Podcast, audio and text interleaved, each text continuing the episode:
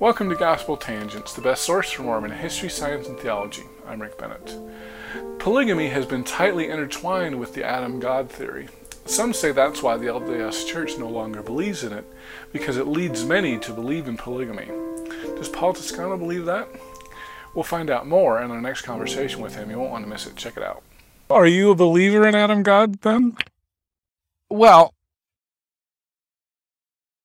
when it comes to belief, I I I You're an agnostic. I'm kind of a I'm an agnostic in the sense that I have days when I believe and days when I don't. So there's peaks and troughs to my faith. I, I, I can't maintain a steady belief. It's too much. You know, I mean, I listen to stuff on YouTube. I don't know if I can believe anymore in the reality of you know material things. I'm told that they it's not really there. It's just my perception, and yet I I still look behind me when I back my car out. I, mean, I, I, still think there's solid stuff, and yet I'm told by scientists it's not really there. It's mostly in space. So what what am I to believe? Do, am I? I don't know what I believe, but I believe the text is a visionary text that's trying to tell us something about the nature of reality that's deeper than our perceptions. It says that God doesn't insulate himself from pain, that God is willing to reverse roles with us, that he's not willing to dominate as a patriarch, that there's a matriarch of equal dignity with him that should be a message to us about how we organize our power structures on earth.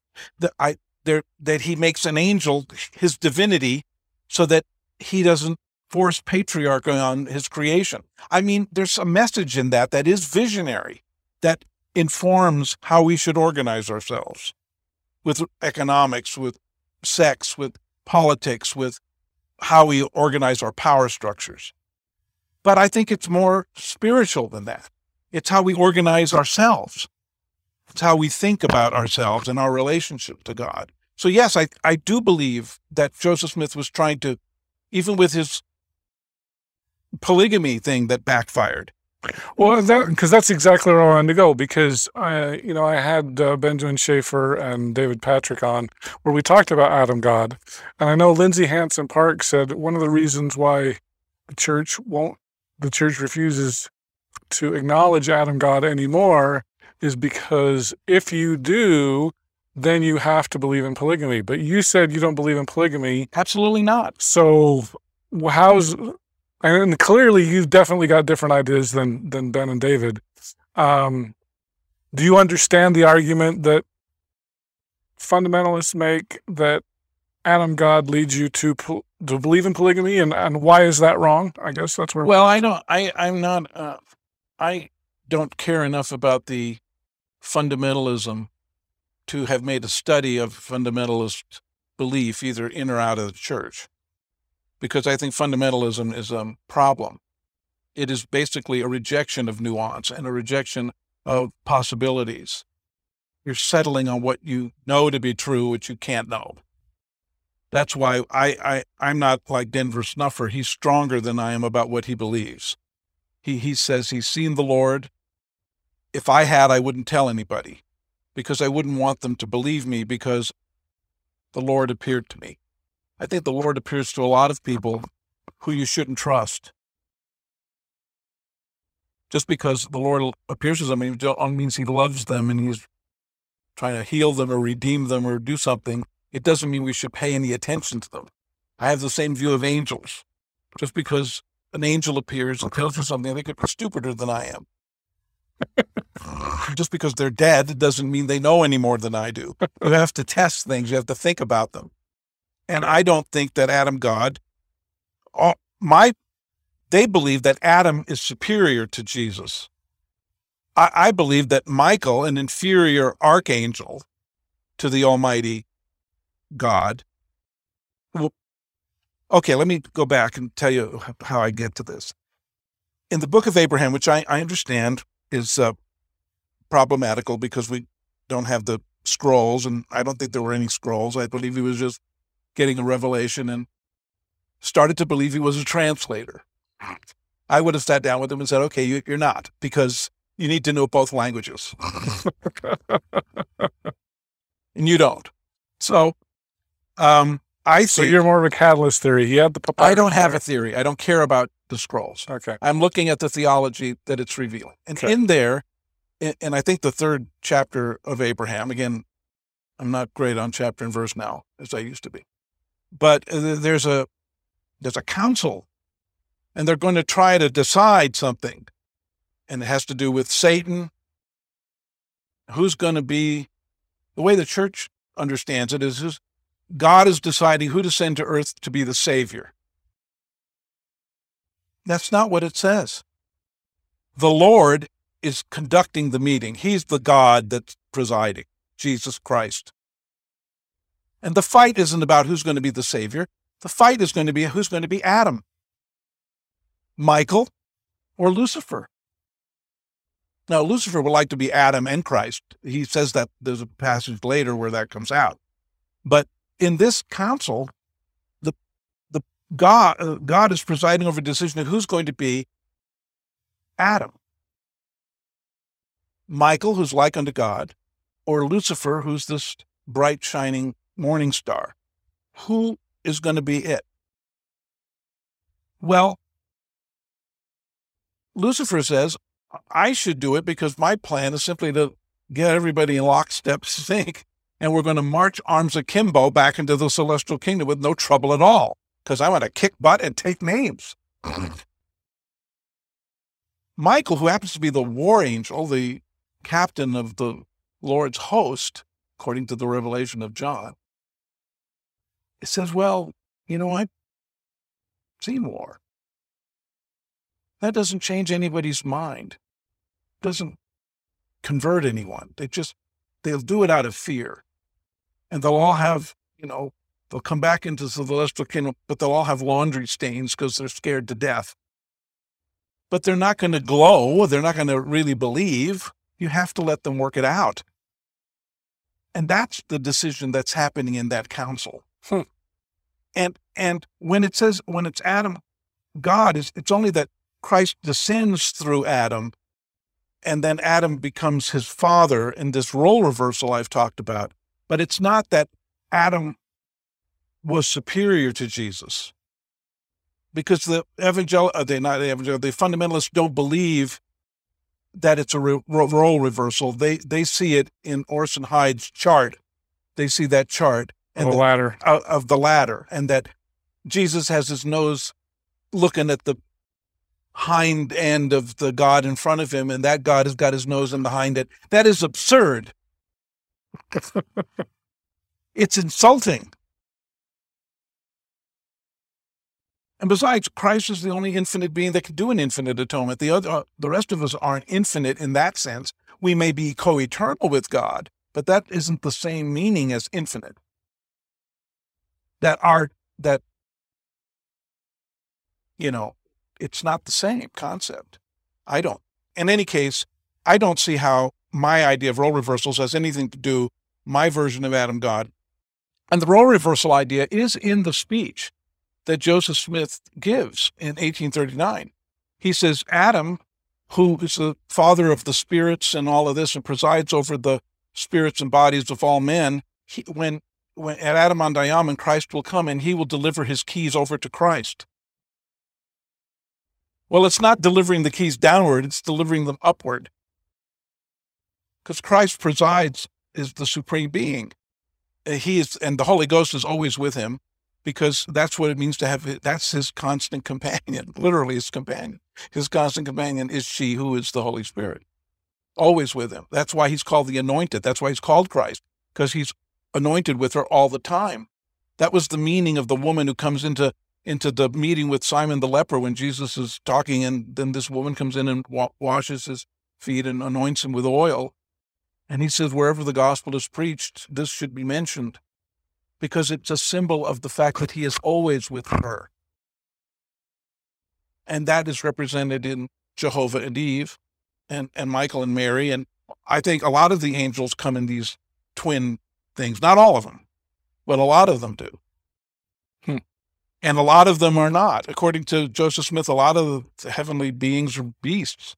And some of them will scare the pants off you. And so the creation is much more, I think, what Joseph Smith, you got to remember, Joseph Smith is, is coming out of a magic worldview. he the dominance of science hasn't happened yet. It happens in the 1850s and 60s, and but it's it's creeping up, and that's the time of the Gentiles. And he's laying out this weird Baroque theology, which you know who's going to buy it? And I'm not trying to sell it. I'm just saying that if you look at Mormonism very carefully, there's more to it than uh, is in your philosophy, Horatio. Well, can you comment a little bit about um, you, you you said earlier when we were talking about polygamy, where did Joseph go wrong on polygamy? Well, I think the idea of one man with many women is just exactly the idea of, that I'm talking about. It's patriarchy. Mm-hmm. It's misogyny. It, it's uh, it, it's it it basically is signaling that one man has the value of many women, and it takes many women to, and basically their only value is in reproducing other men to preside over other women. I mean, it's an absurd thing. I, I don't think Joseph was right about it at all, polygamy. Now, uh, what we're talking about is polygyny. That's right. the real term, right. which means one man, many women. That's totally wrong. Polyandry, which is one woman, many men, is equally wrong. If you're talking about polygamy, where you have multiple marriages, that's what the word polygamy really means. Mm-hmm. And you say that you're going to have people that are, you know, I'm going to be 77. And so what I'm going to say now is very unappealing to me. But it might be what he had, what was intended, is that you're trying to figure out a way where adults can have sex with more than one adult and still be responsible for the children which are born as a result of those relationships. Is that going to be possible?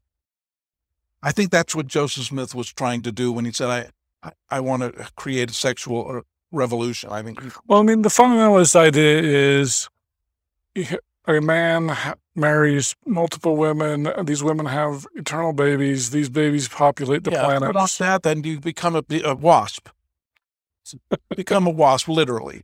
Instead of a white Anglo-Saxon Protestant, you can become an actual wasp, a wasp, or beehive. Only in reverse, because the queen bee is a female, and all the workers have a few drones. No, they, they they don't want that. The fundamentalists they want a patriarchal harem. Right. It's I. It's about. It's an abomination to me, in my view. Is that what Joseph Smith was trying to do? I don't know what he was trying to do. I think that's what happened. I think that's how he was perceived by the guys around him who, you know, suddenly they're thinking, oh, wow, I can have sex with more than one gal.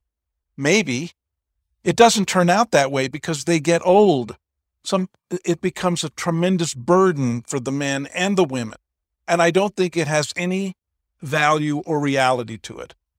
I don't think it brings you closer to God. In other words, if you believe in salvation by works, which I don't, I believe salvation is by grace. You're saved by grace after all you can do, and in spite of all you can do, you're saved by grace. But but the polygamists believe that they're saved by the works of Abraham, which they call it the works of Abraham. There's polygamy. Well, I, I don't believe that you're saved by works. I don't believe a man who just sees women as a mechanism for having to build a kingdom is not seeing them as people. It's a it's an objectification and a denigration and a devaluation. My idea of the Adam God is that God the Mother and God the Father, Jesus and let's say Eve, are on an equal footing, and it hasn't anything to do with polygamy. Now, that doesn't mean that I think all polygamists are evil. I think they're just misguided, and I think polygamy is a, her- a heresy. But I also think that a separate Heavenly Father and a separate Son, and that the Father is superior and he sends his Son to die on a cross to save his creation, is also a heresy. it's capitalism.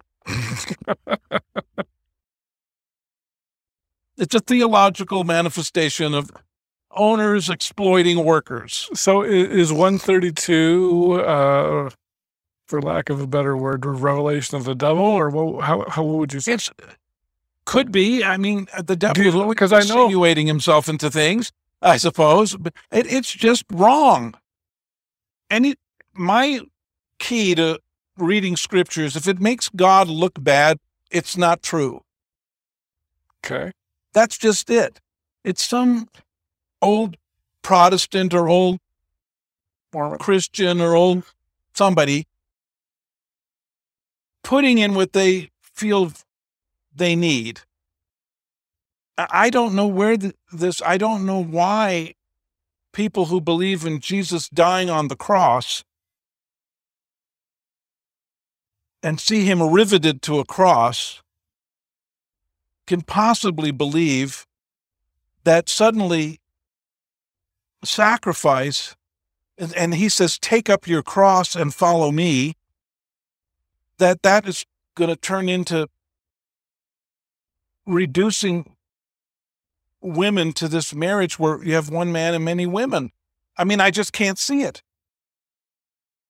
Uh, the egalitarianism, I mean, talk about, you know, that comes from this anti Mosiah, anti Abinadi theory of God the Father and God the Son. And this is the presiding person, and they can have women and wives and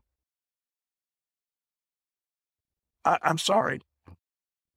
I, I I imagine some of those men treat their wives well and they love their children and they believe very strongly in this and somehow they manage to feel something about it. I'm not saying that that doesn't happen. I just don't want to see it. I just don't see it as godly, as a revelation.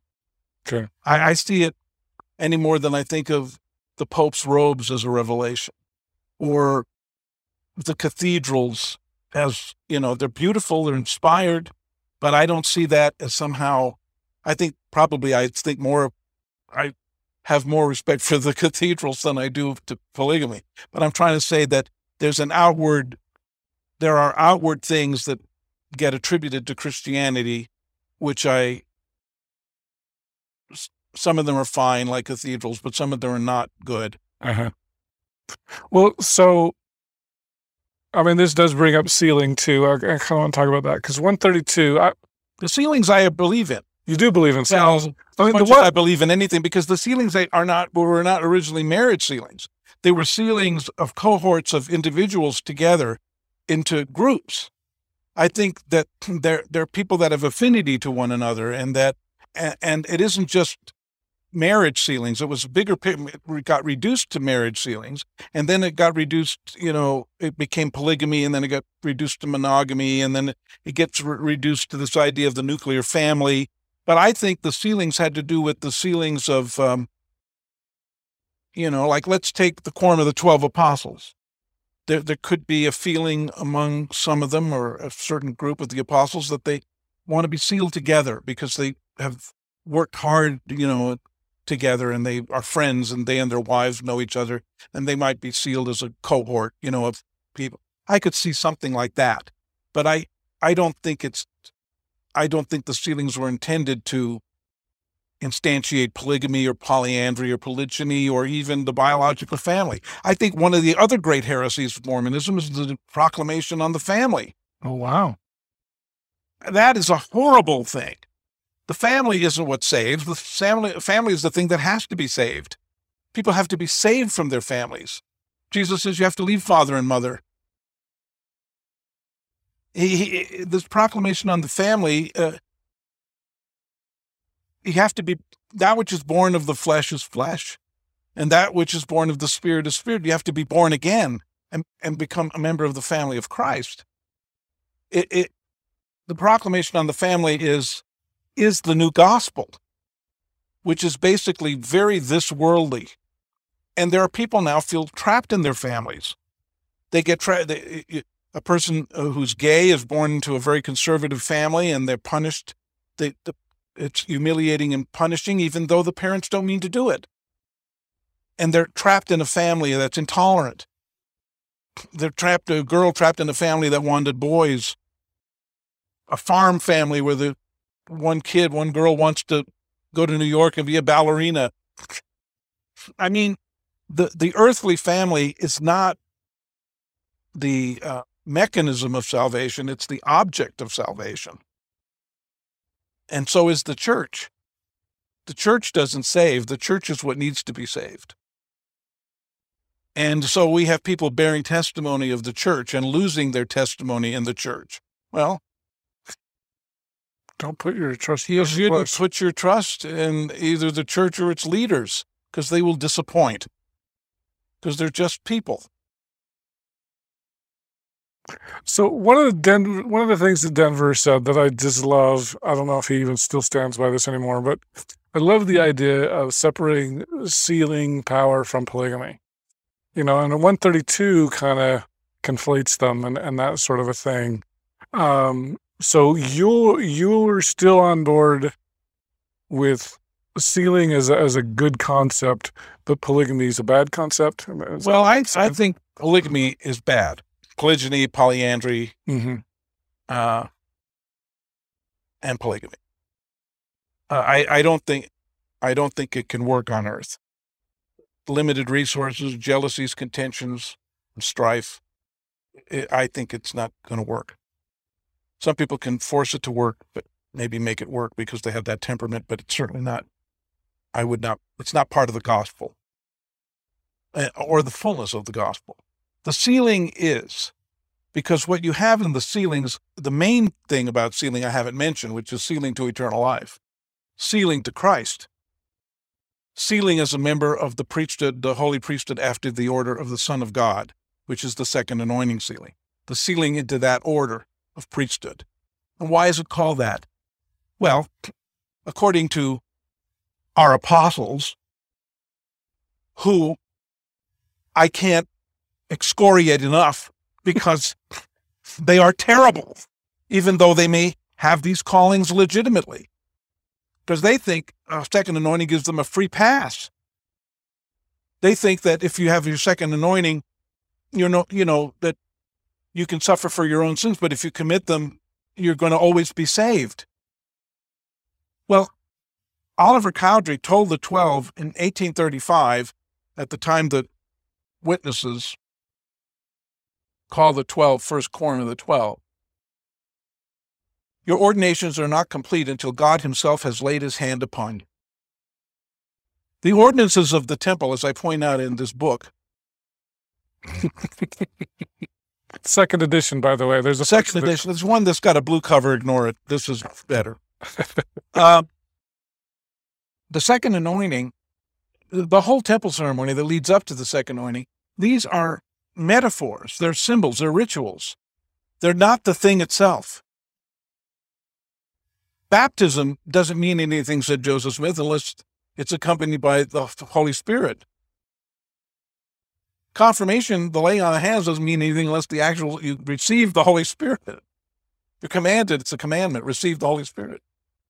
And the temple ordinances, which you go through four stages of the temple, you go through the initiatory ordinances and you get a lecture on the creation and all of this. But then you finally get to the actual ordinances, which are divided into the Moses segment, Elias, Elijah, and Messiah, just like it says in the 110th section. Most people don't see it. And but there it is. And it ends and the Messiah section ends with the second anointing. Well, the second anointing is meaningless unless it the Spirit comes upon you. And that spirit is not the spirit of friendship that you have in a quorum. It's not the deacons, all, you know, Cub Scouts. We, we don't have that anymore. And, uh, uh, or, you know, the elders' quorum putting a roof on the widow's house, which I hate because it puts the roofer out of work and then the widow doesn't have uh, uh, a warranty on the roof. Just come up with the money and hire a roofer. but we like comradeship. Well, comradeship is a it's not you know working together in the council of the 12 i really don't know how much really comradeship they have there. I suspect that they it's not as great as what we like to think. But comradeship is not the same as friendship and it certainly isn't the same as becoming a friend of god which is the whole point of the second anointing. And so comradeship dissipates after the work is done. The battle is over, the platoon is dismissed, and it goes back into uh, society, society, non-military life. Yeah, there can be real friends that happen in the platoon, but that's different from comradeship. Because comradeship is transactional. I've got your back if you've got mine. Friendship is not transactional. And the friendship with God is not transactional. I owe you. I want something from you, God, so I'll worship you. It is actually loving the Lord. And I don't, you know, that's not transactional. I hope you enjoyed our conversation with Paul Toscano. In our next conversation, Paul's going to take aim at Mormon culture and things he doesn't like about it. His life's bad. They excommunicated me. Mm-hmm. They excommunicated Margaret and Lavina and Mike Quinn mm-hmm. And Lynn Whitesides and a whole bunch of other people for trying to get them to choose love and not power. Love does not manifest itself by separating yourself and dressing in white and standing in front of the Christus statue. It's picking up the phone and calling Paul Toscano in 1992 and saying, Paul, what are you talking about? We don't want you outside the church. Why? Come on up. Talk to us. But Boyd Packer wouldn't do that because Boyd Packer never understood the difference between the church and the Air Force. Thanks for listening to Gospel Tangents. If you'd like to hear the entire interview uncut, please subscribe at patreon.com slash gospeltangents. You can hear the entire interviews there. Also, check out our new, improved, uh, user friendly website at gospeltangents.com. We've made it much more user friendly, so check that out. Click here to subscribe, here for a transcript, and over here we've got more of our great videos. Thanks again.